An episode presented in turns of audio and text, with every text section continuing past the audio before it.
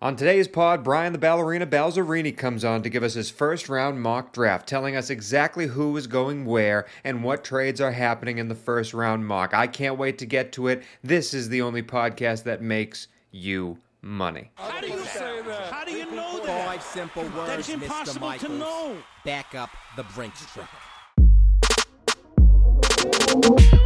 On? Always on black, fat stacks in the pocket, whole squad, fast cash. Send the bookie, tell him bring it from the bag. Know we coming for the bag.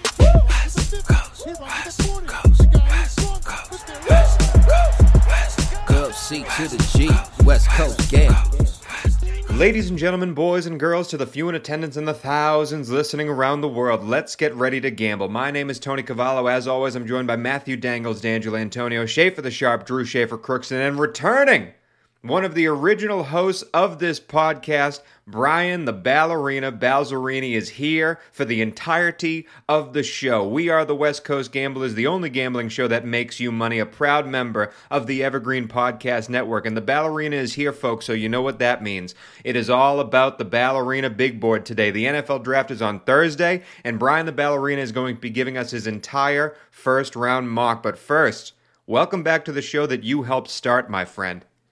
Oh my gosh, it's such a pleasure to be here. Uh, it feels like what a, a year has gone by, but it, feels like eight years have gone by since Sure the feels last like time a lot speaking. longer, doesn't it? But it's great to be here. Um, been following you guys religiously. I'm so excited to be talking about the NFL draft. It's the best time of the year.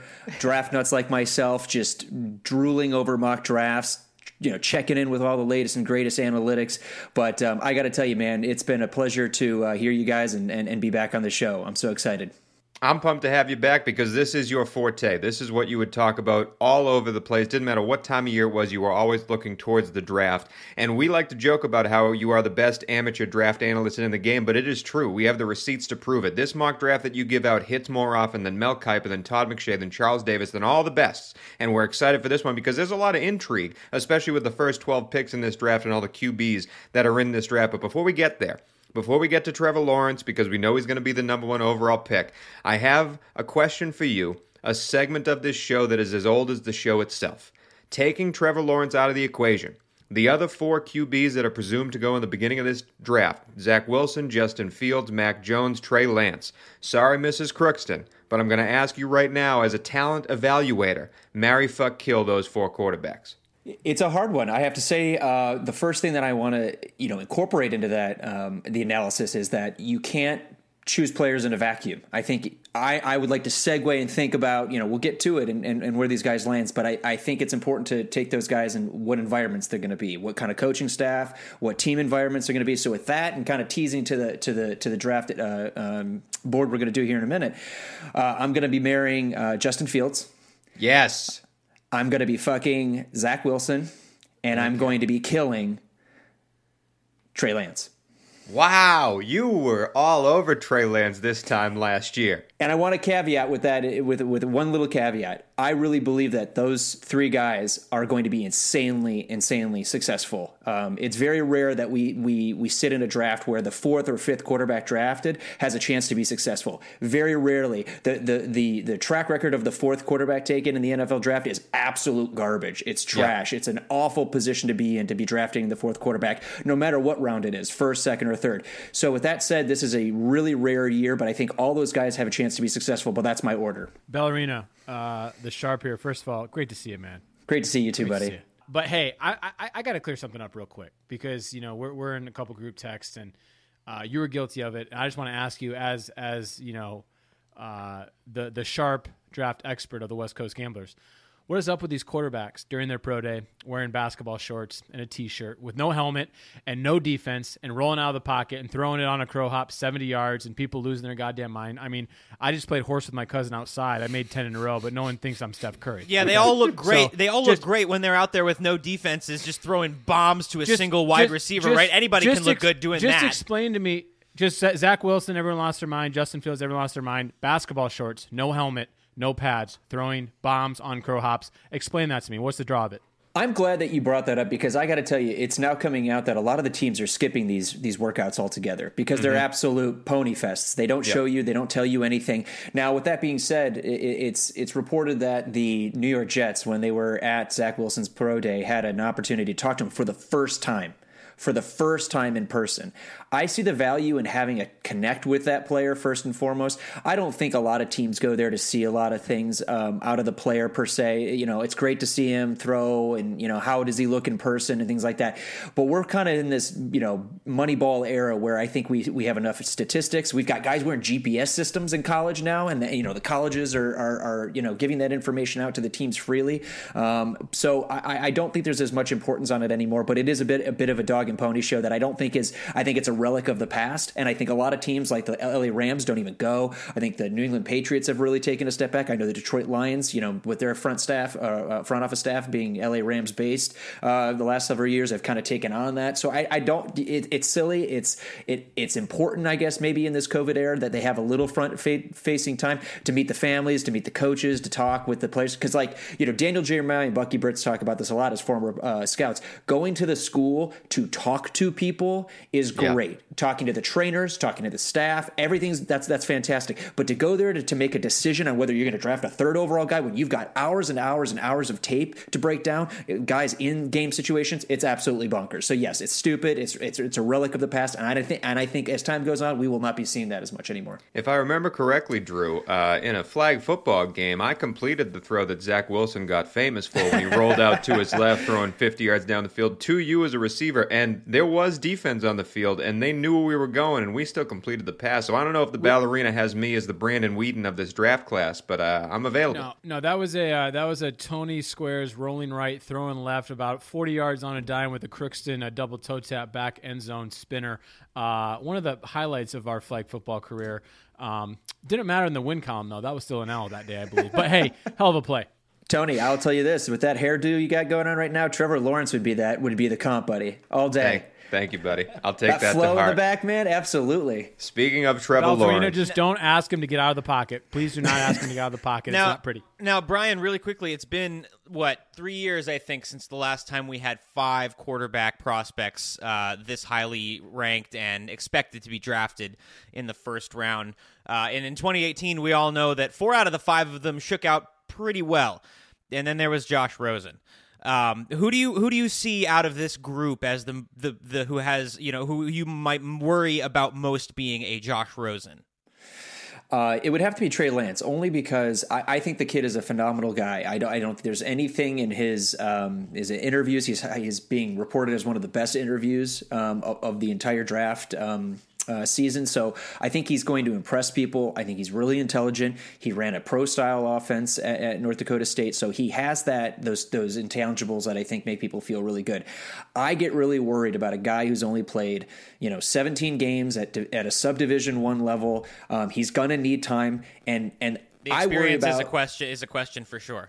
now, with that said, Mac Jones has only got 17 games. You know, um, you know, th- this is a very rare year. But if you're talking about you know ranges of outcomes, z- you know, Trey Lance has the opportunity to be very successful, but I think he's very contingent on where he goes. And I'm and if I'm hearing correctly from a lot of people, him going in the top five and the top skip six scares the shit out of me because those teams up at that level, they're not you know, other than the Atlanta Falcons, you're not talking about really established programs that I or you know uh, organizations that have a really good track record of of breeding uh, development within their players. It's all about environment. People have asked me this uh, repeatedly. Who do you think the best quarterback is? I think it's whoever goes to San Francisco. Whoever whoever Yeah. goes to San Francisco is going to be the best quarterback, no doubt about it. Because what they can do in that organization to build. Because we saw Sam Darnold. To your, to your point about the 2018 draft, Sam Darnold is a good quarterback. He should be able to be successful, but he got dog shit around him at, at the New York Jets organization. They did Yeah. nothing to help him out. They, they they they thought he was Patrick Mahomes. Guess what, people? You need to develop these guys. They're not ready. So if Trey Lance goes in that kind of top 10, top 8 team, I get a little worried and I get a little nervous about how he's going to develop. I think he has all the intangibles, but it all it all depends on what they put him around around him and how they develop and what kind of coach they got in that room and the stability within that organization. Because if you're going to flip six coordinators in six years, this guy's not going to be successful. It's just not going to happen. So I worry about that. Speaking of Pat Mahomes, Orlando Brown Jr. is now wearing a Kansas City Chiefs uniform. I love that. Baltimore does have now the 31st overall pick. We'll be getting to them in a second, but first we have to start this big board. We have to go to the obvious number one overall pick. The Ballerina big board is coming up next. West, West, West, West, West Coast Gamblers. Running should be simple. Just put on your shoes and go. And yet, when you try to learn about how to get better at it, especially as you age, you're confronted with conflicting advice, complicated workouts, and confusing nutrition trends that just won't work for you. On The Planted Runner, I'll share exactly how to run faster, longer, and feel great doing it at any age because you don't have time to waste. I'm Coach Claire Bartholic, and I went from not running at all in my late 30s to finishing a marathon in 258 at age 42, all on a plant based diet. I've helped hundreds of runners achieve new personal records well into their 60s and even 70s with science backed training, plant based nutrition, and proven mental strength techniques. Each episode of The Planted Runner is like a private coaching session on the run where you'll learn from me and the guests I interview. You'll get actionable lessons to help you become a better runner every week and reach goals you never thought possible. Whether you're training for your first 5K or your 50th marathon, take along the Planted Runner on your next run. Let me show you how your best running is still ahead of you.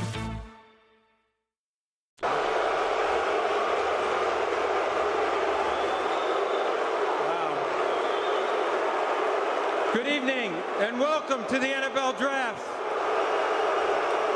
All right, Brian, we just heard from the commissioner. The Jacksonville Jaguars are on the clock. This is pretty much a known commodity, but let's start it off. The number one pick in your mock draft, my friend. Take it away. With the first overall pick, the Jacksonville Jaguars select Trevor Lawrence, quarterback, Clemson. This shouldn't surprise. This shouldn't surprise anybody. I think it's a clear win. The only thing that I, I you know, I'll make comment about this. Um, I don't think it's been uh, talked about enough, but um, you know, the the Jacksonville Jaguars are an organization that have failed mightily mightily at developing quarterbacks. I'm so excited to watch Urban Meyer, you know, try to make hay with with Trevor Lawrence. But they're a much better team than most quarterback situations uh, at the number one overall pick in the last couple of years. They've got a pretty decent offensive line. They've got they've got weapons at the wide receiver position. Their defense is terrible, but you know, with with regard to keeping, you know, like we were talking about in the last segment, to make sure that these quarterbacks have a chance to be successful. I mean, the fact that Trevor Lawrence is going to have another potential guy coming in the latter round, they have had another guy at the top of round two. They're going to get this guy some support, and I think he's got a chance to be successful early on. I just hope we all have you know reasonable expectations for a young kid at that level, um, and and and think that he's probably going to struggle a little bit moving forward. He hasn't lost in the regular season since high school. It's going to be a lot of losses early in his career for the Oh, yeah. But I do have a question for you because I feel like Lawrence has gotten the short end of the stick here with, with the talking heads and the media because everyone's known he's the number one overall pick and we're not focusing on him. We're focusing on what happens next, where the other QBs go. That's where all the, the segments on talk shows are going. But I do want to ask you this for the greatness, greatness potential of Trevor Lawrence. If the Los Angeles Chargers called up Urban Meyer today, and they said, I want the number one overall pick for Justin Herbert straight up. Who hangs up the phone first? It's a good question. Uh, I I think the Jacksonville Jaguars would because I just think that they're they're so married to this pick. You you know think about everything that's happened in this offseason. Urban Meyer came out of you know like straight up retirement to come back and coach. He's been he's been eyeing this. I think Well, his health's better, Brian. His health's better. He's healthy now. he's all of a sudden he all of a sudden has no ailments. But I think what's funny about it is He's healthy. Thank God. yeah, you know, we were all really worried there for a second. I know, but you know, the fact that you you think about what the Jacksonville they tanked. Let's just call it what it is. Yeah, You know, Drew, absolutely, Drew, Drew and I have this conversation every goddamn year about the Detroit Lions. You know, when you're looking at a team that's only won four or five games and they got three or four games left, what do you do? I am a big proponent of tanking. I will say it again: tank, tank, tank. Because if you're the Philadelphia Eagles, look at what they did. They were able to parlay. We'll get to that pick, but I think in the NFL, it does not behoove you to blow up and lose the first overall pick on a guy like Trevor Lawrence. Give the Yeah. Jacksonville Ja- Jaguars credit. They started Mike fucking Glennon.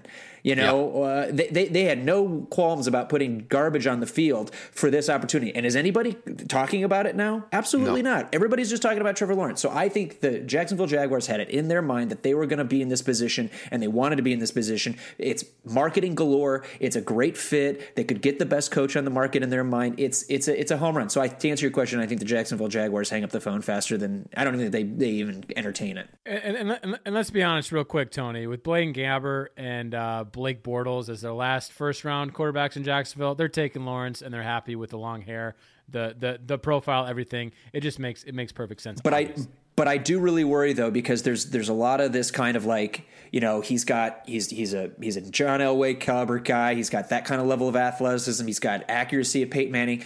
This kid is is as flawed as any quarterback coming out. You know, in the top three, four. You know, in that Andrew Luck, John Elway. Yeah. You know, Cam Newton, Matt Stafford, number one ballpark. You know, home run hit.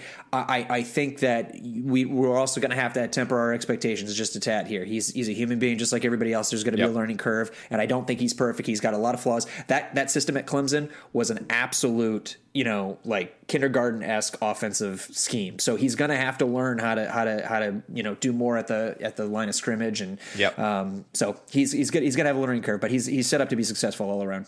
Oh, he's got one of the great coaches of all time and our broadcasting partner, Urban Meyer, to take care of him. So I can't wait to see how it works out. Right, Drew? Let's move on to pick number two. Speaking of marriages between a player and a team, what do you have for number two? With the number two overall pick, the New York Jets select Zach Wilson, quarterback, BYU. Another no You know, so surprise f- here. Yeah, absolutely. Another one we I think we all knew was going to end up at this this this position. What's funny about this is Tony and I have been talking about this. I think for the last three months or so, when when when uh, the season ended, about Zach Wilson's or you know ascendance to this sort of Yep. you know high caliber quarterback. Where did he come from? It happens every year. We see a guy come out of the middle of fucking nowhere. Joe Burrow a year ago. You can even put Mac Jones in that category. Guys who just you weren't expecting, and and and he definitely hits that caliber. But if you go back, eh, Drew, I watched a game uh, his freshman year. It was his bowl game, his freshman year, true freshman year, two years ago. He played the Western Michigan Broncos, uh, Kalamazoo's finest. He put up four touch, four touchdowns, and was eighteen for eighteen. Now you can you can put it you know in, into the category of that being the subpar talent that he was playing against. But he- what he did at an early age, what he did you know to ascend his team even at an early age, and I remember watching that game and going, "Who the hell is this kid? This is amazing." He looks like he's twelve, but he's got room to grow. And here we are two years later talking about as as as a number two overall two overall pick he has that thing that you can't coach and that you know we talk about off platform throws we talk about you know secondary reactions to me I think he's a great split between a Baker Mayfield and an Aaron Rodgers. He has that ability to do things. Now, Tony, you brought up many times his his his height and weight. He's nine pounds lighter than Aaron Rodgers. He's the same height as Aaron Rodgers. You know, people talk about his slight build.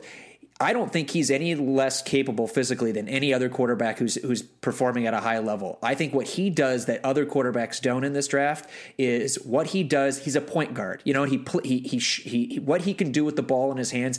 It- very few people can do. Now he has to be efficient with the football. He's got to be able to throw open like he did at, at BYU. Now with with with you know NFL caliber talent, but you got to be worried a little bit because he is a good talent, but he's he he he hasn't been tested to the way that you would want a number two overall pick to be tested. Because at the end of the day, he's going to be jumping from BYU playing Coastal Carolina to jumping into the, the New York Jets as the starter day one. Yep. And and that's scary. That's scary to me. And I think you have to be willing to accept that this kid's going to have a lot of problems up front. Uh, this is the Josh Rosen Award for my for this this quarterback talent. This kid is going to flame out in the New York system, and I'm so happy that Justin Fields is not going to the New York Jets because I love Justin Fields and that organization is a piece of crap. But Justin Fields should be going to the New York Jets because this kid Zach Wilson, he may be great, he may be all doing all these things. He played Navy, Coastal Carolina, Troy, North Texas, Texas State. Uh, Justin Fields proved it against Clemson, Nebraska, Penn State, Indiana, Northwestern when he had nobody around him, still won that game. He played superior talent. He played NFL defenders. Zach Wilson has never seen an NFL defender in his life. I will never understand how Zach Wilson got ahead of Justin Fields. Obviously, there's some off the field concerns with Justin Fields, but Zach Wilson, to me, I should never be the number two overall pick, and I can't believe it's actually happening. And I believe you're right. This is how it's going to happen. I just don't understand it. Tony, I'll uh, I'll be on the other side of you this one. I, I I'm high on this kid. I, I I, I like his I like his not only his his his arm action and his ability, but as Balzarina said, uh, you know, if he's slight of build coming into the league, there's no there's no league that puts weight on their players quicker than the NFL with a with the proper weight program and all the coaching. And I do believe that you know with the new regime there of Robert Saleh, Um, he's just a guy that I think will get the most out of Wilson here. I mean, obviously, if it's Adam Gase, he's dead man's walking, but I Yeah. like the combination here of Saleh and that they actually took time to assess their situation. They made the decision to trade Darnold, clearly with Wilson as their guy in mind. Yep. So I think Wilson's going in with with all the tools he needs to succeed. Now, if he does, that'll probably be most mo- mostly up to him, obviously, on his performance. But if I was a Jets fan, I'd be feeling very, very, very optimistic and excited about Wilson in New York. And, and keep in mind, this is a copycat league. When you look at you know the Mike Shanahan Mike Shanahan offense coming with Lafleur to to New York the New York Jets organization, that is a good marriage between a skill set and and a coaching staff. Now, who's to say whether they can implement that properly with the with the offensive line woes that they have? Um, you know, with the lack of receiving talent that they have. I mean, I, they know they went out and signed Corey Davis and and some other players, but you know they they have a lot of work to do. Now, granted, they have another second round or another first round pick, so they got to make hay with that. But at the end of the day, this is a pretty good marriage from from scheme to fit. And what this kid could do in a Shanahan offense is lights out if they if they hit on this. So I think it's a it's a low ceiling, high high or high ceiling, low flo- uh, you know high floor sort of situation. I think, but if if they can get him to that sort of height that they hope, where you know t- five eight years from now they're ta- we're talking a, a Baker Mayfield, Aaron Rodgers type player, that's a win. That's a hundred percent win, and I think it's a good marriage. Um, I would put my name on this kid. I, I I just think there's a little bit of concern what you can do around him, knowing the track record for the New York Jets. I can't believe you just said Baker Mayfield and Aaron Rodgers in the same sentence. Let's move on to the team that should have drafted Aaron Rodgers, the team that moved up to number three. You have trades in your mock that you think are going to pan out. This trade already happened. San Fran moving up to number three to get their guy. Who is that guy? With the number three overall pick, the San Francisco 49ers select Mac Jones, quarterback, Alabama. Unbelievable. I, you know, for the life of me, since this trade took place, everybody's, you know, speculation, uh, you know, rampant everywhere. Exactly what this pick's going to be. What blows my mind, and this is what I, I, I got to understand when this is all said and done. I cannot wait for the next 24 hours after this first round. I want to know why this is a secret. Why is this a secret? They have nowhere to go. They're not giving the pick away. Nobody's moving up. Nobody's taking it from them. Why the fuck don't we know who they're taking? We know who the who the New York Jets are taking. We, we but we have zero fucking clue who the San Francisco 49ers. Why is it a goddamn secret? So so that's my first question. Number number 2, why do I think it's Mac Jones? I think it's Mac Jones because a I can't discount the fact that the way people are talking within that organization or around that organization in, in San Francisco and around and who are way more connected. You know, key word in me is, is I'm an amateur. I'm taking information from everywhere. But when you distill the information down, it's hard to ignore that, that the Mac Jones drum beating happening out of the San Francisco 49ers is loud and it has not stopped. Now, Trey Lance has come on late that he could be the guy and, you know, he could sit and he's got a high ceiling. But I think when you look at what uh, Kyle Shanahan does at, in San Francisco, he loves pocket passers. He Yeah. does. He loves pocket passers. And honestly, if I'm giving a good comp here, Matt Jones is a Matt Ryan with who who took tennis lessons. You know what I mean? Like the guy, the guy knows how to move around. He's got he's got good skill. Now people are going to say, "Guy, you know, he's not athletic." The guy ran a four fucking seven five. He's not. Yeah. He's not a. He's not a shit athlete. He Yeah. looks like a. He looks like a guy who you know does keg stands on the weekend uh, pretty regularly. But but at the end of the day, like he's a young kid too. He's 22 years old. He's gonna he's gonna develop. He's gonna have time to sit. I think Kyle Shanahan looks at Mac Jones and goes, "Wow, what could I get this kid to do? He's a hot. He's got a high ceiling." Or excuse me, he's got a high floor. He's a high floor kind of guy. Yeah, I don't especially think in that he's, offense. I don't. I mean, what he was able to do at Alabama in the high percentage throws. I mean, the kid threw seventy seven percent completion with you know. I mean, Alabama open is a real thing, but he threw to guys before they were open. So Yeah. you can see what this kid's capable of doing. I think Shanahan salivates at the intelligence that, that this kid brings to to the table and what he could get out of this kid and how he could help him grow. I think what he sees is somebody that he can mold. So I, I think it's Mac Jones. I mean, I know the guy took him to a Super Bowl, but I just worry about a Jimmy Garoppolo situation here because of the fact that he has a high floor and not a high ceiling, in, in, in my view. Um, he's not quite as poised, I think, as you would want an NFL starter to be. Um, he he has a tendency to, to lock in on a receiver, which I mean, when you have a DeVonta Smith, I think that's you know it's easy it's easy to do that, and I could see why my one might do that. Um, but I, I do have some concerns about the potential for him to just kind of be mediocre, and that we've seen as good as Mac Jones can be already. And if if Alabama Mac Jones is as good as he can be already, I mean, maybe he could win for a few teams in the NFL. But if he's not going to get better, I, mean, I think you're just drafting another another guy who's going to be a Jimmy Garoppolo for you for a couple of years, maybe get you to the playoffs once, and then you're going to be looking to ship off in a few years. And and take into a couple a couple of counts that that make a difference. Well, number one, he has been repeatedly called the best interview in this this this um, uh, draft season. Arguably, people have said like he, he is beyond the smartest, and most intelligent quarterback we've ever interviewed, um, and that's coming out of people who have no who have no stake in and, and know that they're not going to have an opportunity. To your point, too, Dangles about his like kind of like his his his you know low ceiling. I, I would argue that it's it's less about his ceiling and more where he's at. And I think ultimately, when you talk about Steve Sarkisian, the former offensive coordinator for the Alabama Crimson Tide, what he was able to do, and the, uh, by the end of the season, he said, "I was able to install more with Mac Jones than I was with any other quarterback I've ever coached in my life." And he's got quite a track record. So when you think about Kyle Shanahan, and Kyle Shanahan's an ego guy, like in a good way, like I think he's earned that right. But remember, this organization is built around Kyle Shanahan. Kyle Shanahan, in his contract, has the last call on who he picks. Mm. In this instance, my question would be if it's not Mac Jones, and let's say, and let's say it goes Trey Lance, it goes out of the blue, how far does Mac Jones fall? Is my mm. question. How mm. far does Mac Jones really fall? So that, I think that speaks less to about Mac Jones's you know capabilities and more to what I think Kyle Shanahan thinks about Mac Jones and what he can do in his offense. I think Kyle Shanahan, you know, he's going to make the call at the end of the day. I think they they they haven't let out because I think they've kind of toyed with maybe Trey Lance and maybe Justin Fields, and I think they've tried to do their due diligence. But I think eventually Mac Jones ends up becoming the the, the guy that they call on um, on on. Uh, Thursday here. Number four, presumably the first non QB taken unless there is a trade. What do you have for number four? With the number four overall pick, I have the Atlanta Falcons staying and picking Kyle Pitts, tight end, Florida. I can't wait to see this marriage. I think that makes perfect sense. Yeah. I think what's funny about this is we've had kind of a you know an evolution from the end from the beginning of the draft season to now, sort of like people toying with that notion of a quarterback. You know, Justin Fields is sitting right here. If you're Atlanta, yep. you think really long and hard about whether or not you want to you want a guy in the back. There's a lot of logic to say that that's smart. Now, two things that really stop me from from from making that selection. And that's you know Arthur Smith the the new offensive or you know former offensive coordinator for the Tennessee Titans now the head coach of the Atlanta Falcons um, is a former tight ends coach number 1 number 2 he is a guy who also you know salivates at having an effective very diverse offense built around the running game but starts and and and is it is shifted through the quarterback and what he's been able to do with with tight ends in Tennessee um, I really just think that this is a good marriage and you're you're selecting the best player. I think Atlanta, even though they're drafting at number four, you know, due to injuries, due to you know some coaching, you know, um, ineptitude,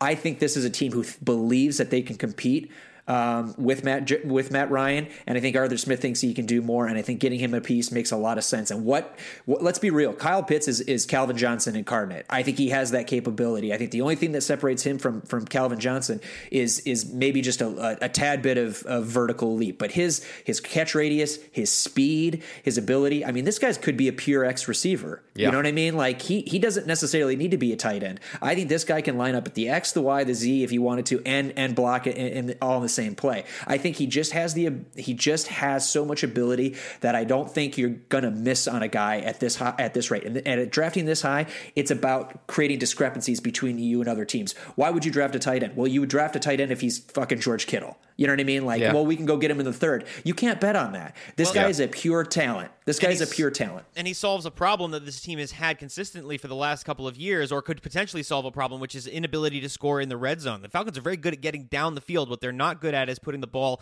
in the end zone, especially through the air and especially on the later downs. Kyle Pitts gives them somebody who can line up, as you said, in a bunch of different places, gives them some versatility inside, you know, 20 yards with uh, and or with goal to go, uh, and maybe help solve some of that problem, um, Um, which has always baffled me about the Falcons when you've got receivers like Calvin Ridley and, and Julio Jones. I'll give you a crazy stat. This one was like, I was like, this is a done deal. Crazy stat. Out of his 43 or 44 catches last year, only four of them didn't go for a touchdown or a first down. only four catches didn't go for a touchdown or a first down. I don't. Book I don't think I've ever heard. I've, I've never heard a stat like that in my life. He is a huge home run hit, literally a home run hitter. And number five, number five overall pick, Cincinnati's sitting there. Joe Burrow, they've rebuilt his knee, they've made him stronger. What is Cincinnati going to do? Number five With the fifth overall pick, the Cincinnati Bengals select Ja'Marr Chase, wide receiver, LSU. Dumb. Lock Oh it. my god. Yeah. This isn't what I think they should do, but it's what I think they will do. I think they should take the kid from Oregon, Penei Sewell, here because they need to improve that offensive line. But I think this is what they will do for all the reasons I'm sure you're about to explain. Maybe chief of which the uh, the relationship that we know that Joe Burrow and Ja'Marr Chase have. If they if they actually pass on Penei Sewell after signing Riley fucking Reiff in the offseason, I get Ja'Marr Chase and furthermore I get the connection of him and Burrow at LSU and their friends. But if you if you pass on a world class offensive lineman, Joe Burrow can't throw the ball when his legs broke or he's on his back. Remember here, one quick thing is and to take note is unlike any other organization, the Cincinnati Bengals front office is the same front office who's picked the last 25 years Yep. plus. Exactly. So you we have a track record. And we they've missed exactly. on a lot of offensive linemen, by the way. They've missed on Hundred a lot of offensive linemen. But the way they look at it, and this is how I come come to to learn about it and think about it. I I think what separates Ja'Marr Chase from Penei Sewell is I think they believe they can get somebody in the top of the two. I don't think you can find a Ja'Marr Chase. Um, at the top of, of, of round two, number one. Number two, their their weakness is actually not at tackle. Their weakness is at guard. They actually have a terrible interior offensive line. Hmm. I don't think I don't think Penei Sewell is the kind of guy that you want to pay to be a left guard or a right guard. I hmm. think he's the kind of guy that you want to maybe potentially start at right and then shift him over to left. I just don't think that they're willing to put that kind of money in a guy who's going to play guard when they think they can get a guard at the top of round two. I think Ja'Marr Chase is is a great pick here. I don't think I don't really think you can go wrong. I think both those players are great picks. I think Ja'Marr Chase is otherworldly. I think what he did in 2019 was next to godly. If he manages Yep. to keep that and, and run that in, and then you combine him with Joe Burrow, um, and and you got to remember he actually speeds up the process for Joe Burrow. He actually makes things faster. When you don't have guys who are getting open, you're going to get sacked. It's Yeah. that simple. Yeah. I think having Ja'Marr Chase on the other side, plus building pu- putting in a guard or maybe a you know a potential center later on in the draft. There's a lot of stats. There's a, you know PFF talks about it all the time.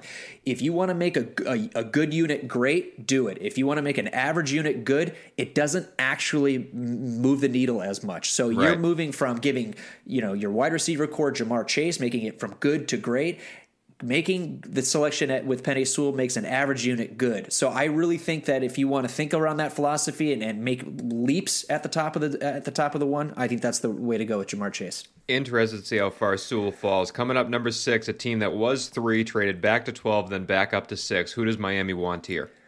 We have a trade. The oh, another trade. trade.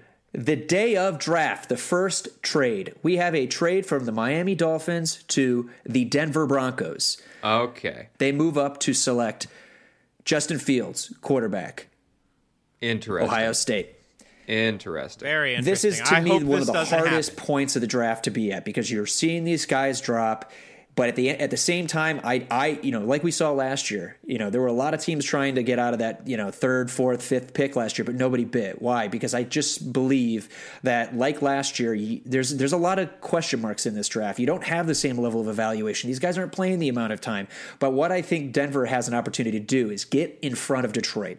There's a lot of buzz out there that Detroit, you know, is sort of thinking about quarterback, maybe not. They're looking to trade out, but I don't think if you're Denver, if you have your eyes locked on Justin Field or Trey Lance, you even allow that to, to, to be a consideration for Detroit. And if you think about Detroit being a very you know avid trade partner with somebody, I don't think you want to you want to play with that game. And I think if you don't. I think if you don't make the move now to get some competition in that room, and and and one one one thing to make an argument for in terms of getting Justin Fields a- a- in at quarterback in that um, in that system with with Shurmur and and Fangio. I, I think the thing that will make this team so much better in the short term is that they've put so much investment in that wide receiving corps. They have such Yeah. a you know investment in that offensive line. Their defense is humming. You're missing one piece. Yeah. You're missing one piece. Drop that guy in. Get that rookie contract now. Get that get that cycle going now. You've got four years to win a Super Bowl, and you've got to compete with Mahomes. You got to pe- compete Yeah. with Herbert. You've got to you know like what are you waiting for? Go Yeah. fucking get him. And and all you have to do is give up this year's three and next year's three. That's a that's a home run. Go fucking get him.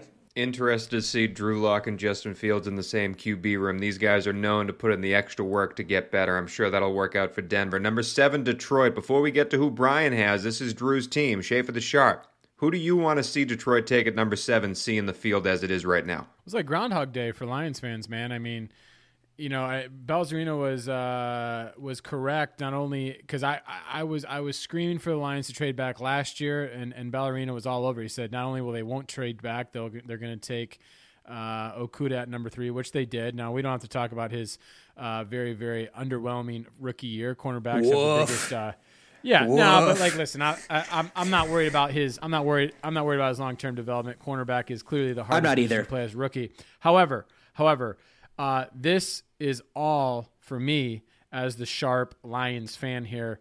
You know, they got to stockpile picks. If there's any opportunity to trade back of any years, it's this year. So for me, it's 100% you trade back, you collect picks.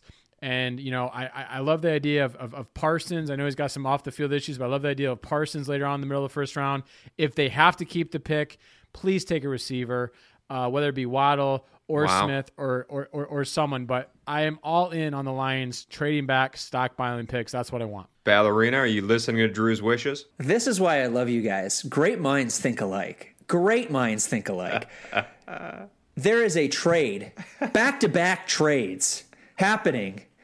In this instance, we have we have the Arizona Cardinals jumping Oh. up Whoa. to the seventh overall pick, giving up next year's one, Wow. and that's it, to select Jaylen Waddle, wide receiver, Alabama. Unbelievable. if we know anything, if we know anything about the Arizona Cardinals offseason, they are thirsty to make this year a Super Bowl run. We Correct. see it, we know what they're doing, we know exactly how they're how they're operating. We know Cliff Kingsbury is is is wild about his offense, thinks of himself very highly a offensive uh, guru, although we know that it to be the, the not the case. I think what he's missing Doesn't know how to call timeouts. doesn't know how to call timeouts. Poor, poor, poor clock management. But at the end of the day, he he thinks he's one or two pieces away. He thinks he's mm-hmm. one or two pieces away. It could be, it- you know, there's there's an argument to be made that he may sit or may move up to get a get a cornerback, but that's not how they roll. That's not how Arizona rolls. I Yeah. think Arizona's I think Arizona's going to get hungry. I think Detroit is literally putting up the bat signal. Literally putting up the bat signal. We will we will take anything to get out of They this. They should pick. be. They should be. They should be. They can't win right now with the quarterback. If they draft a quarterback right now, great. They have Justin Fields on their roster. But who's he throwing to? How are they going to set up how are they going to set up a run game? Their offensive line stinks. They don't have a defense. They need to stockpile they they need to stockpile everything they can to build this roster and and, and do it right this time. The offensive line is the only thing that doesn't stink, but everything else, you're right, Daniel. The offensive Yeah, line is the and, thing that and, and let's and let's also call that out. I think the only reason they stay here and pick is they pick Penei Sewell, and you make a good unit, great, and you and you make that, and, and what you get is a ten year you know reign of having an offensive line. So I struggled between them staying and them getting. But if you're the Arizona Cardinals and you dangle. A f- next year's one, or Yeah. even a this year's two, the same value. Yeah. Next year's one and this year's two. I don't think Detroit thinks twice. I think they take that, they move back, and you got to remember, Detroit's going to get five or six starters out of this draft. That's how bad their roster is. So I, I think the more that they get, the more people they get. I think the, the more willing they're gonna they're gonna move back, and I think it's a prime uh, prime real estate for that first wide receiver to come off the board. And with the new man in charge from the LA Rams making those picks, they very well could get five or six starters out of this draft. He has a track record of doing that. Let's go to number eight. Are we having our third trade in a row, or is Carolina staying put? They have Sam Darnold in tow. Who they going with? Carolina stays put because they cannot pass on Penei Sewell, tackle Oregon. You just traded Sam Darnold. You just got rid of the, you know, you know, you just gave up a lot of draft, you know, draft capital to, to, to get your quarterback. Protect the shit out of him. The word coming out of Carolina is either they're going to draft Penei Sewell, Patrick Surtain, or, or or trade out. So if you thinking around those lines, getting that top tier player, um, I think Penei Sewell is your is your dream boat if you're Carolina. So they sit pat, stay here. They they kind of fend maybe some light offers here and there, but I think they stay put. Unbelievable. Good for Carolina, man. I think Sewell's the real deal and good for them staying put, getting who they want. Let's go to the ninth pick. It was Denver's pick, but in your mock, you have Miami trading back to this spot. Who is Miami taking now at number nine? Three moves in the top 12 of this draft for Miami.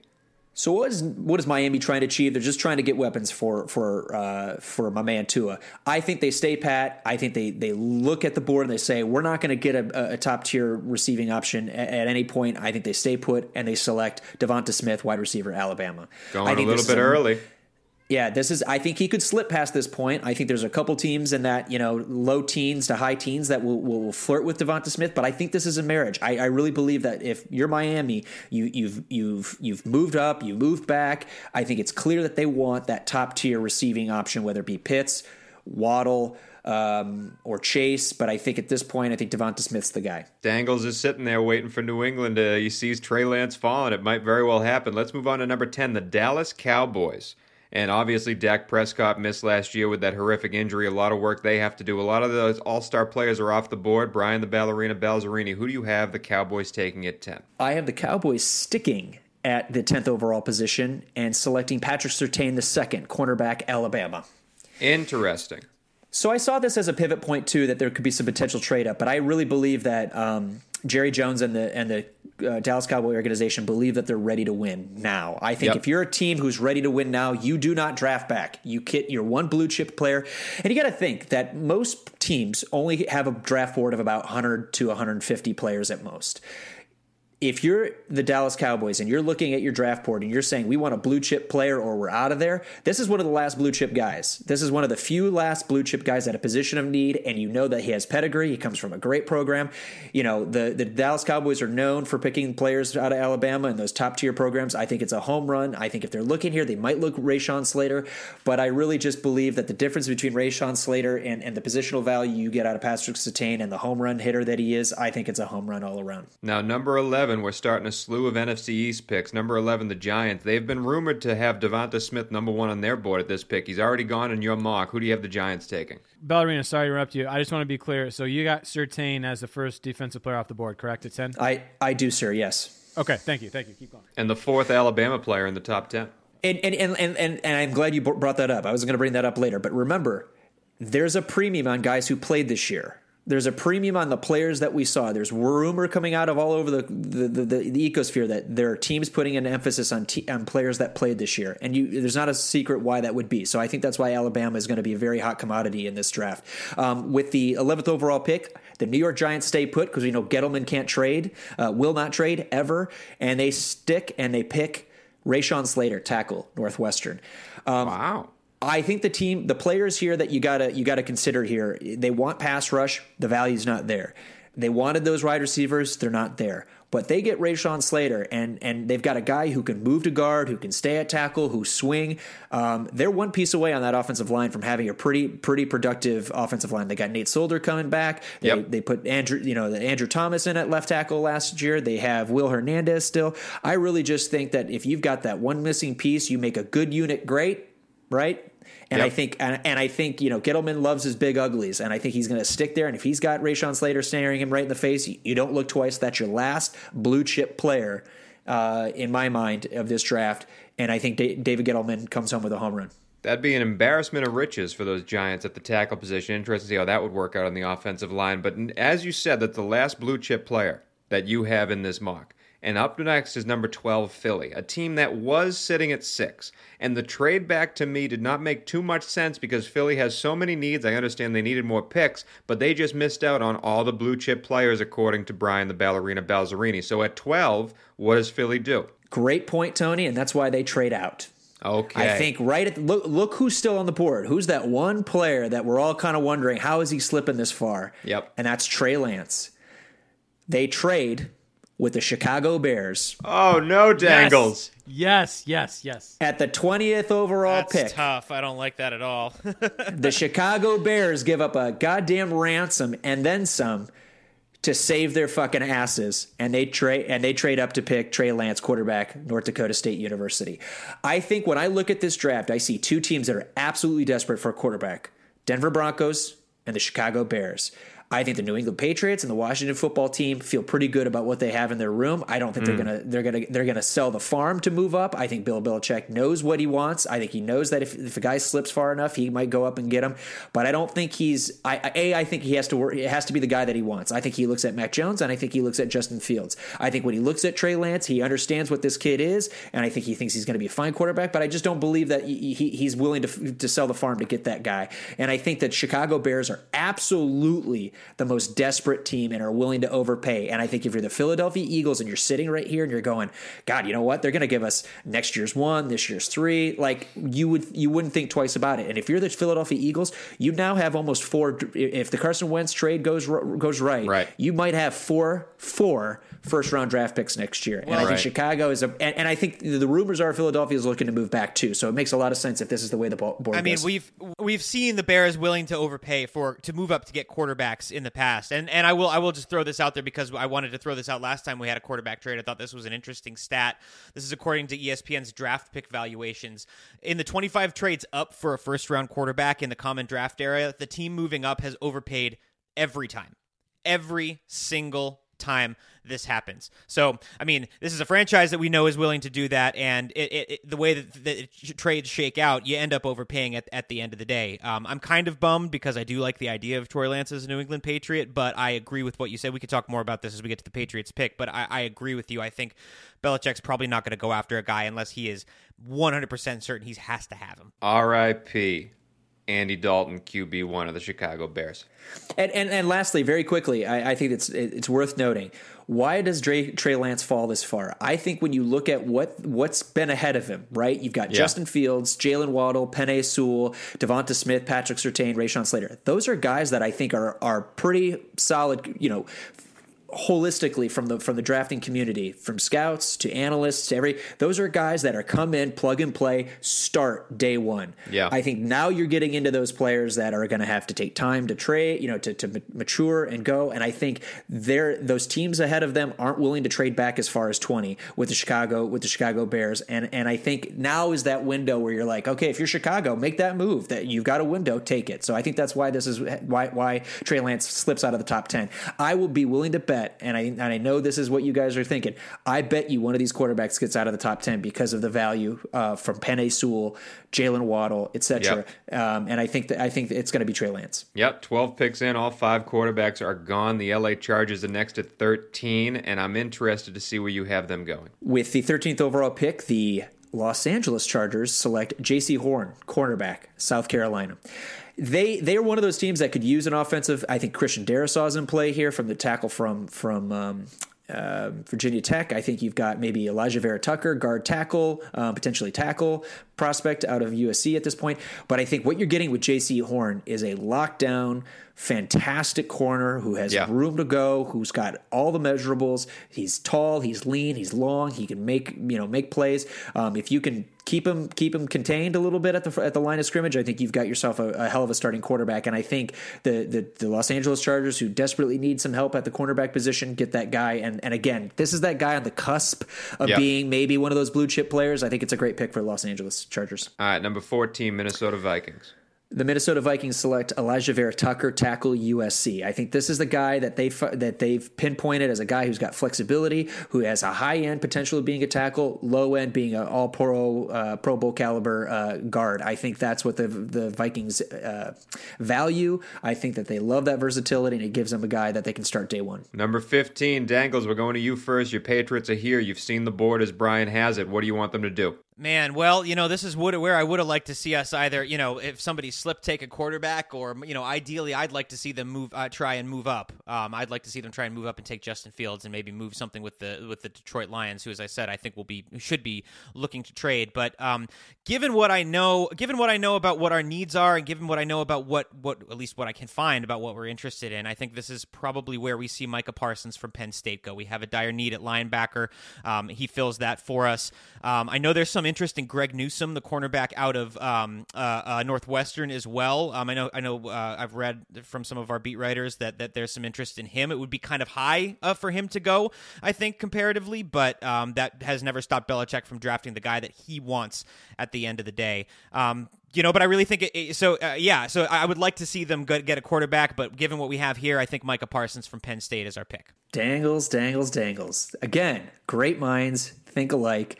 Micah Parsons, linebacker, Penn State, is my pick for the New England Patriots as well. I don't hate it. I don't hate it. Um, you know, I think He's quarter- awesome, I. I, I don't hate awesome. it. He's very good. He's very good, and he fills a need for us uh, at linebacker. Um, I mean, trading up for a quarterback plays two roles: not only giving us the quarterback for the future, um, or hoping that someone slips, um, but it also lights an extra fire under Cam Newton's ass to be that much better. Best case scenario, we have the quarterback of the future, and Cam Newton has a breakout season. I think that's unlikely. I'm saying best case scenario. Worst case scenario, Cam's exactly what we think he is, which is still not great, and we've still got our quarterback of the future. Uh, but the way this draft shook out, obviously, was not one where we ended up getting a quarterback. And look, it, maybe Belichick knows something about Kellen Mond or Kyle Trask that we don't, and maybe he's more interested in in, in just holding out. And think about it: with all this interest in the offensive players and the quarterbacks and the wide receivers and and the offensive tackles, there are a lot of really good defensive players that are just tumbling down the board. And we know Belichick loves to get those. You know, t- he loves value, and if he can get defensive players, what have what has the one through line been besides Tom Brady with all of the most of these teams that have won Super Bowls? They've had excellent defenses. Yeah, and I think you make a great uh, point, Dangles, about the developmental part about it. If you're the Patriots and you're thinking about Trey Lance or Justin Fields, those guys are the, you're going to have to develop. You're going to sit behind Cam Newton. Why not wait till the second or third round to take a guy like Kellen Mond or Davis Mills or whatever? You're, you're going to have to develop them no matter what. And I think if you're the Patriots, you've proven by your actions that you think you are a playoff Super Bowl contending team. I think Micah Parsons puts you in a category where you elevate that defense right away. Dont'a Hightower, who's coming back, he may not come back, but he but you give him the ability to do what he does best. You put Micah Parsons on the field and you blitz the shit out of the quarterback uh, every day. So you you help a defense uh, become from good to great, hopefully. Now, Drew, we're going to go to you next because number 16, Brian has in his mock. This is where Detroit is traded back to. You've seen the board as it is. Do you have someone, if they're going to go the way the ballerina has, do you have someone at 16 that you want to see Detroit take? Oh man, well Parsons would be that guy. Obviously, uh, the ballerina had him uh, the pick prior. Uh, he would be my guy for sure since he's off the board. Um, man, if available, let's keep trading back Lions. Uh, um, let's just let's just. I keep toyed with it. Back. I toyed Yeah. with it. No, you don't like them but- taking maybe but- a Zaven Collins here if, if they want that linebacker? Yeah. I mean, I mean, this kid I seems mean, to be pretty I good mean, too. Best, I mean, I, I, I would think the best player on the board would probably be Darrisaw, the tackle from Virginia Tech. Um, but man, yeah, slim, slim, slim pickings here uh, for the Lions as far as uh, fr- from what I can see, as far as not having receiver available at 15. I think it's way too early to reach for uh, Toney from, from from Florida. So I'm gonna I'm gonna leave it up to the expert in Ballerina and tell me who we're taking. All right, here we go. I I think this is a home run because I think this is also one of those guys, depending on who you talk to, is a blue chip player, just at not a position of need, and it's Jeremiah Owusu-Koramoah, linebacker, Notre Dame. I think this guy is an instant impact player no matter where he plays. The only issue is that he is an undersized linebacker whose expertise are playing in the slot and playing the safety position, depending on where you put him, uh, joker position uh, in in, uh, in in in the Notre Dame off uh, defense rather. And I think he ends up coming to the Detroit Lions and and filling a massive need, and that is a coverage linebacker who specializes in making tackles and being a box box linebacker, box safety if if and when you need him to. His versatility is prime. I mean, you got to remember Darius Leonard plays at 215 now. He was a 230 and 235 pound linebacker who plays below 215 now because of the way the defenses uh, are, are, are trying to match Yep. up against these very speedy wide receivers. I think if you're the Detroit Lions and you look at your lack of depth at the linebacker position, the major glaring need is anybody who can cover. They have they have a need at safety and they've got a need at corner. I think this guy allows you to go from sideline to sideline to make plays and cover at the same time and he's a guy on the field who plays and starts for you for the next 5 years, no doubt about it. All right, number 17, we're at the ba- back half of the draft. Let's start rifling through some of these picks. The Las Vegas Raiders sit at 17. All right, here we go. Oakland Raiders select Christian Darrisaw, tackle, Virginia Tech. Massive need. They have a glare at the, the, the glaring need at the left tackle, right tackle position. They can come plug plug and play right away, get their left tackle, and they're set to go. And he fits the, he fits the Oakland Raiders, or rather the Las Vegas Raiders uh, mindset really well. Still can't get that right. Um, and I think I think this is a guy that they're looking to get in the trenches right away. See, that seems like too intelligent of a pick for this Las Vegas Raiders team. But number 18 is Miami. Miami picking again. Who do we have Miami taking here? Jaelan Phillips, edge, Miami, Florida. I think he's the number one passer in this. In this, if it weren't for his medicals, he'd be the clear top ten, maybe potential uh, defensive end. I think secretly, I almost gave the New York Gi- Giants this guy. keep an eye out. Jaelan Phillips could be a New York Giant uh, at, at, 11 uh, because we know Gettleman loves his players and you know you know fixates on them. But I think he makes it here to Miami and they get that they get that defensive end they're looking to to, to use, and I think they keep him in Miami where he performed at his best. Okay, Phillips rising up the board. The Washington football team are at 19. They have uh, Ryan Fitzpatrick as their quarterback. No QBs left. They might grab one later. Who do you have maybe adding to that great defense of theirs? I like Rashod Bateman here, the wide receiver from Minnesota. Wow. They need an X receiver. They need somebody who can who can who's a possession type receiver. I think they've got a lot of guys who can go deep, a lot of guys who can play gadget roles, but I think they need that clear number one possession receiver, and I think Rashod Bateman gives them that. Um, I think you could have seen Micah Parsons go here or Jer- Jeremiah Owusu-Koramoah, but I think because they're gone, they stick to their, their bread and butter, and they get a guy who I think comes in and plays right away. Interesting. That makes my decision for what I want Green Bay to do a lot more clearer as we get closer to their pick. But Philly now is at the 20th pick after that trade with Chicago in your mock. Who do you have the Philadelphia Eagles taking now with the 20th overall? I have the Philadelphia Eagles trading down once oh again. God. I, Jesus, I Howie Phil- Roseman. I, I think Philadelphia sits here again, knowing what their needs are, knowing where the value is. I think they trade out of this again because I think the Cleveland Browns have a clear opportunity to upgrade and make a push for that Super Bowl, and they wow. select Kwity, they, Kwity Paye uh, Paye edge out of Michigan.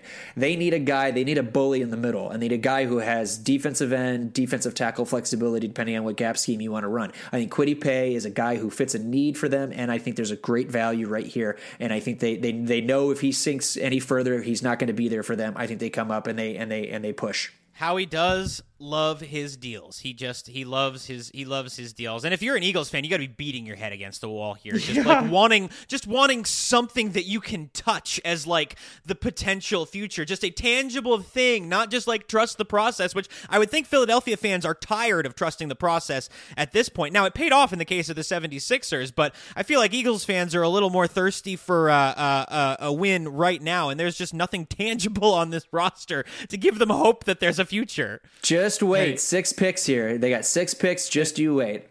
And real quick, also as uh, as a huge Michigan Wolverine fan, Kwity did look fantastic.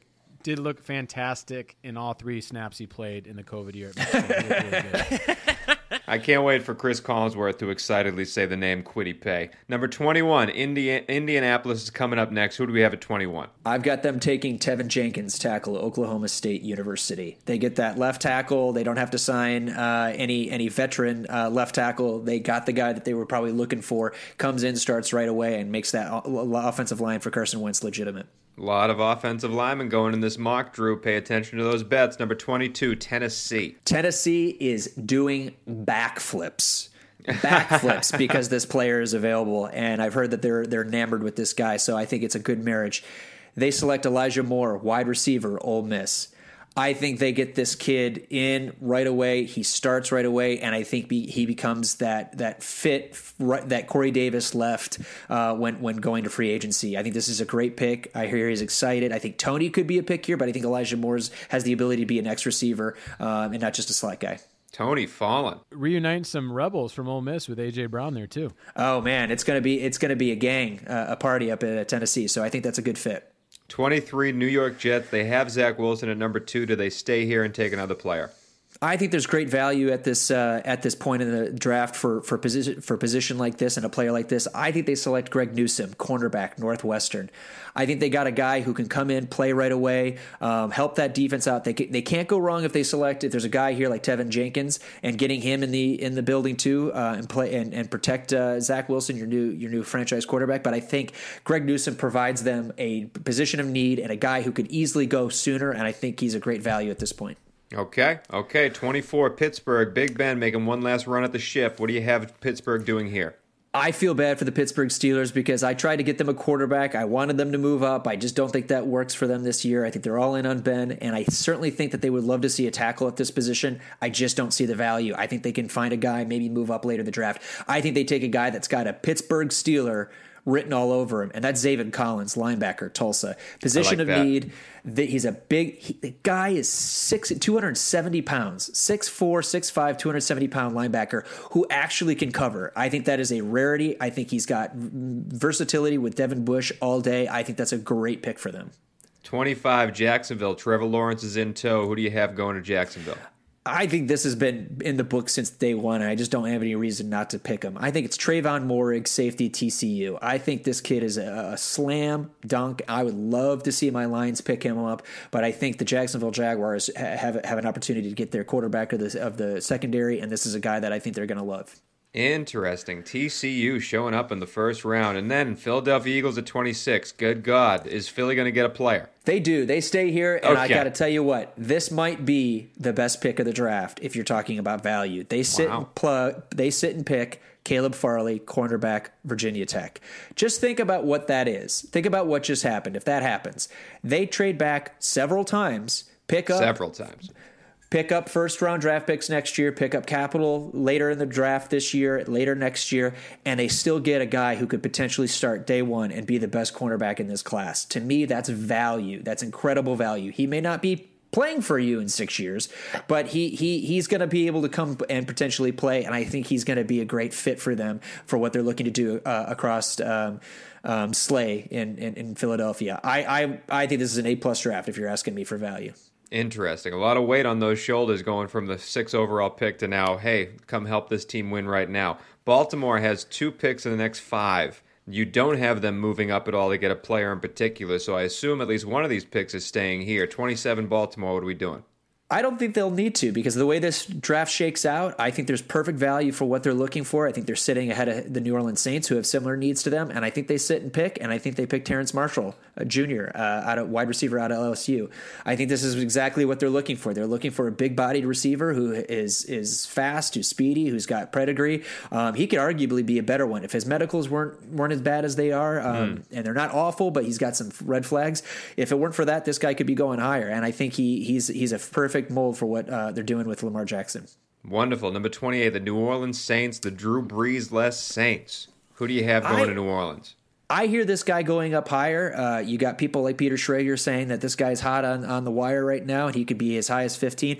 I had no reason to pick him uh, that high. I think he fits perfectly with the New Orleans Saints, and that's Kadarius Toney, wide receiver of Florida. Another wide receiver going. This is huge. This is going to be a, a hell of an over that we're going to hit next week. By the way, if you're listening, we do have a draft bets, how to bet the draft coming on Wednesday morning. Very excited about that and our interview with the Hitman. But now we come to the 29th overall pick. My Green Bay Packers, 13 and 3, two years in a row, much to the chagrin of Schaefer the Sharp. And I can tell you right now, Ballerina, I know exactly what the Packers are going to do in this draft. I know exactly what the Packers are going to do in this draft. Now, there's a chance that the people say they're going to trade back. I don't believe that's going to happen because I think they have enough picks later on in this draft. They don't need more capital. People say they might use some of those picks to move up. I also don't believe that's going to happen because I don't think there is a glaring need on this team other than one position that is going to be here right now. With the 29th overall pick, the Green Bay Packers select the center out of Alabama, Mr. Landon Dickerson. That replaces Corey Linsley. He is going to be the center of the future. This kid has guts. This kid has style. This kid has exactly what a cheesehead needs. Landon out of Alabama, center Green Bay Packers. You can book it. Dano. Ballerina, what do you have? I love it, Tony. I thought you were going to give me some horse shit wide receiver, you know, like Nope. a Rondale Moore or some Nope. some garbage like that. Well, I'm thankful that you didn't because I, I don't see that happening. Kellen Mond. Kellen Mond. Hey, man, they're trading. What's they're better than having uh, one useless backup quarterback? How about having two useless backup quarterbacks?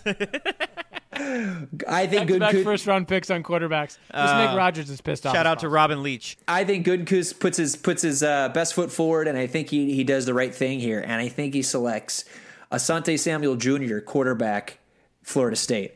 I think that what's happening, what we're, I think Tony, you're absolutely right. I think the problem though with Landon Dick, Dickerson at this point is that he has a injury history that would scare the shit out of me.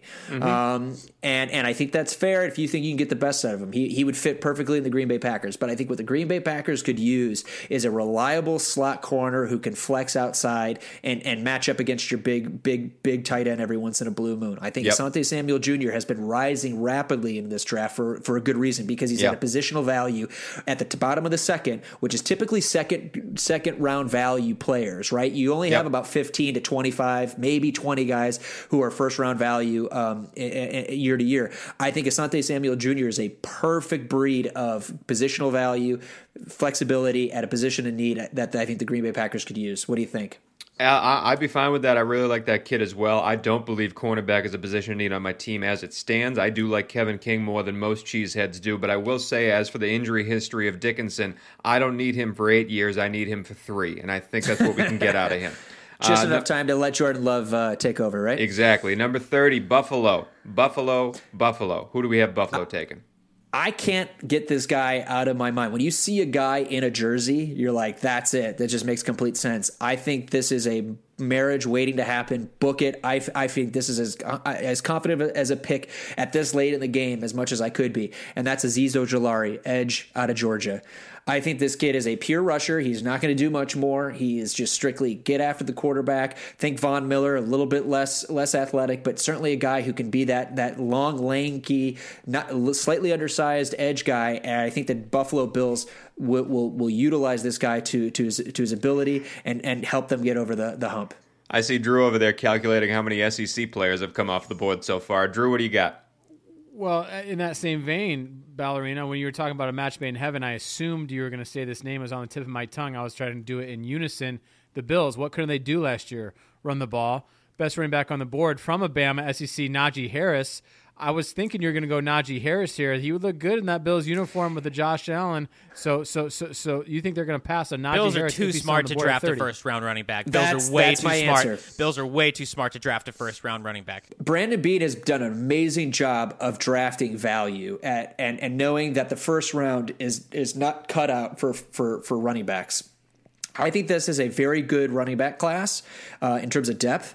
I, I'm a big fan of Javonte Williams, the running back out of UNC. I think Mike Carter out of UNC. I think there are other guys that I think the Buffalo Bills can can select in that day two, second and third round that will do just as much damage, if not more, than Najee Harris. I think Azeez Oj- Ojulari staring them in the face to get pressure on the quarterback um, and, and and beat a guy like uh, uh, Patrick Mahomes in the latter part of uh, uh, of December and January. I think to me that that that is not an opportunity they're willing to pass up for a running back. I just I think that's that's that's a that's a Brandon Beane um, 101 no brainer. Speaking of Patrick Mahomes and the Kansas City Chiefs, they are not drafting next at 31 overall. We have Baltimore once again. Are they staying here, trying to get a replacement for Orlando Brown Jr.? What's going on?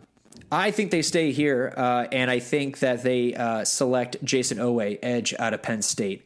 Um, what is the one thing that the Penn, that the Baltimore Ravens are always good for, and that is a super, super athletic. Um, maybe underappreciated, underperforming uh, defensive player, and I Yep. think that they they stay here. They pick the kid who runs a four four at you know his Penn State, um, you know pro day, which you know basically is fake uh, half the time. So I think they stay here and they pick the the edge out of Penn State. Okay, okay, and then finally, to end the mock draft, the final pick, the Super Bowl champions, Tom Brady led Tampa Bay Buccaneers. Who do we have Tampa Bay adding to this Super Bowl roster, hoping to make a repeat run? If you're counting the number of SEC players, add one more. Okay, It's it's Christian Barmore, defensive lineman out of Alabama.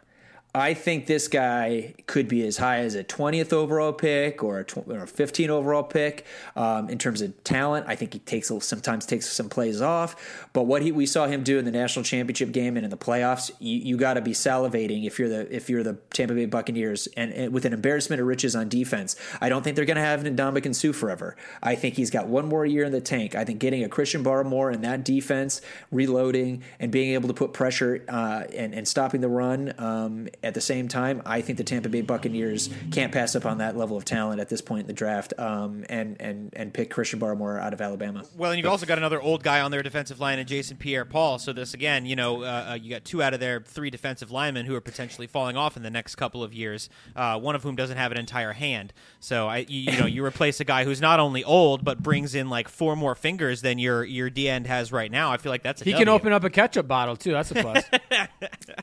But you got to remember too, there's you know there's a big drop off after after him. So if you're the Tampa Bay Buccaneers, you know you're getting the best. You're actually getting the best interior defensive lineman in the draft. That's a huge win at, at pick 32 overall. Now no Gregory Rousseau in the first round, Brian. No, I, I think he's going to drop out. I think his measurables were really poor. I think because he took a year off, he's a Yeah. he's a flash in the pan one year wonder. He's only played football for like four or five years. He's not a guy who's who's played a lot of football. I think he's he's a very very um, good player, good athlete, but I think he's going to slide in the, in round two, probably the top half. And I think somebody's going to get a defensive end they're going to have to work on.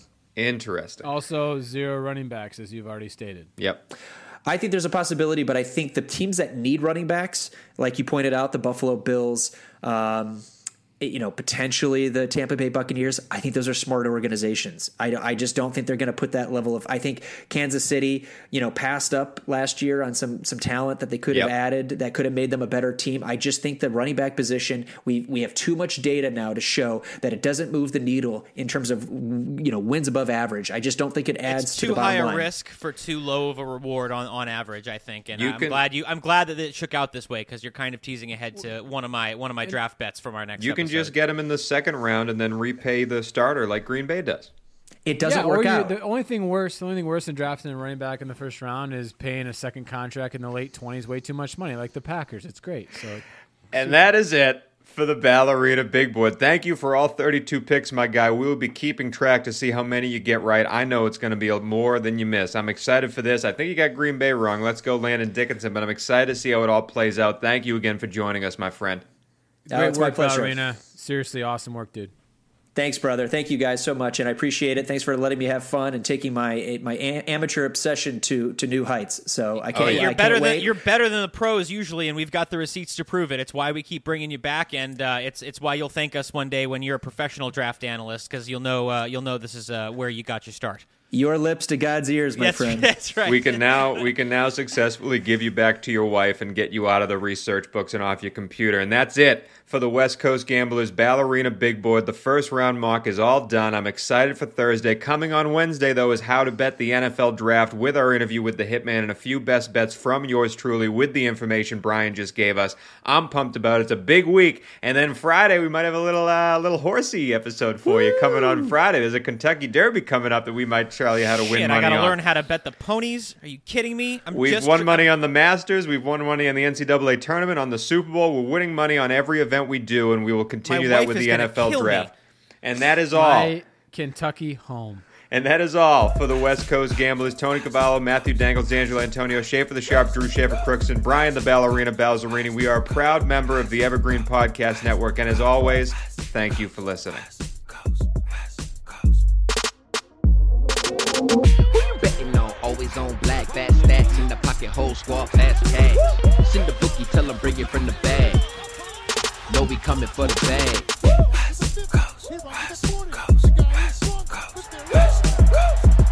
Gov C to the G, West Coast Gamblers. Who you betting on? Always on black, fast stacks in the pocket, whole squad, fast cash. Send the bookie, tell him bring it from the bag. Know we coming for the bag. Up deep in the pocket. Goes down the field for Smith. Oh, he got it! Smith! Dub C to the G, West Coast Gamblers.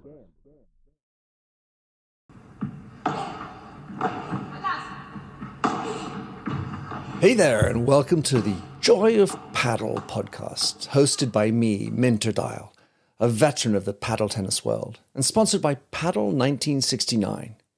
Whether you're a paddle tennis aficionado, just beginning, or have never even heard of paddle, or padel, as it's called in North America, this is an exhilarating new show that delves into the captivating stories of notable paddle personalities worldwide. In its inaugural season, you'll be treated to exclusive anecdotes, valuable tips, life lessons, and humorous moments shared by esteemed professional paddle players, industry insiders, and passionate paddle enthusiasts. With each season aligning with the Pro Tour, you can anticipate two engaging episodes per month. The Joy of Paddle podcast is part of the Evergreen Podcast Network, where you can find other great shows in a number of categories, such as sports, health and wellness, true crime, and fiction. To find out more about Evergreen Podcasts, go to www.evergreenpodcast.com. Vamos!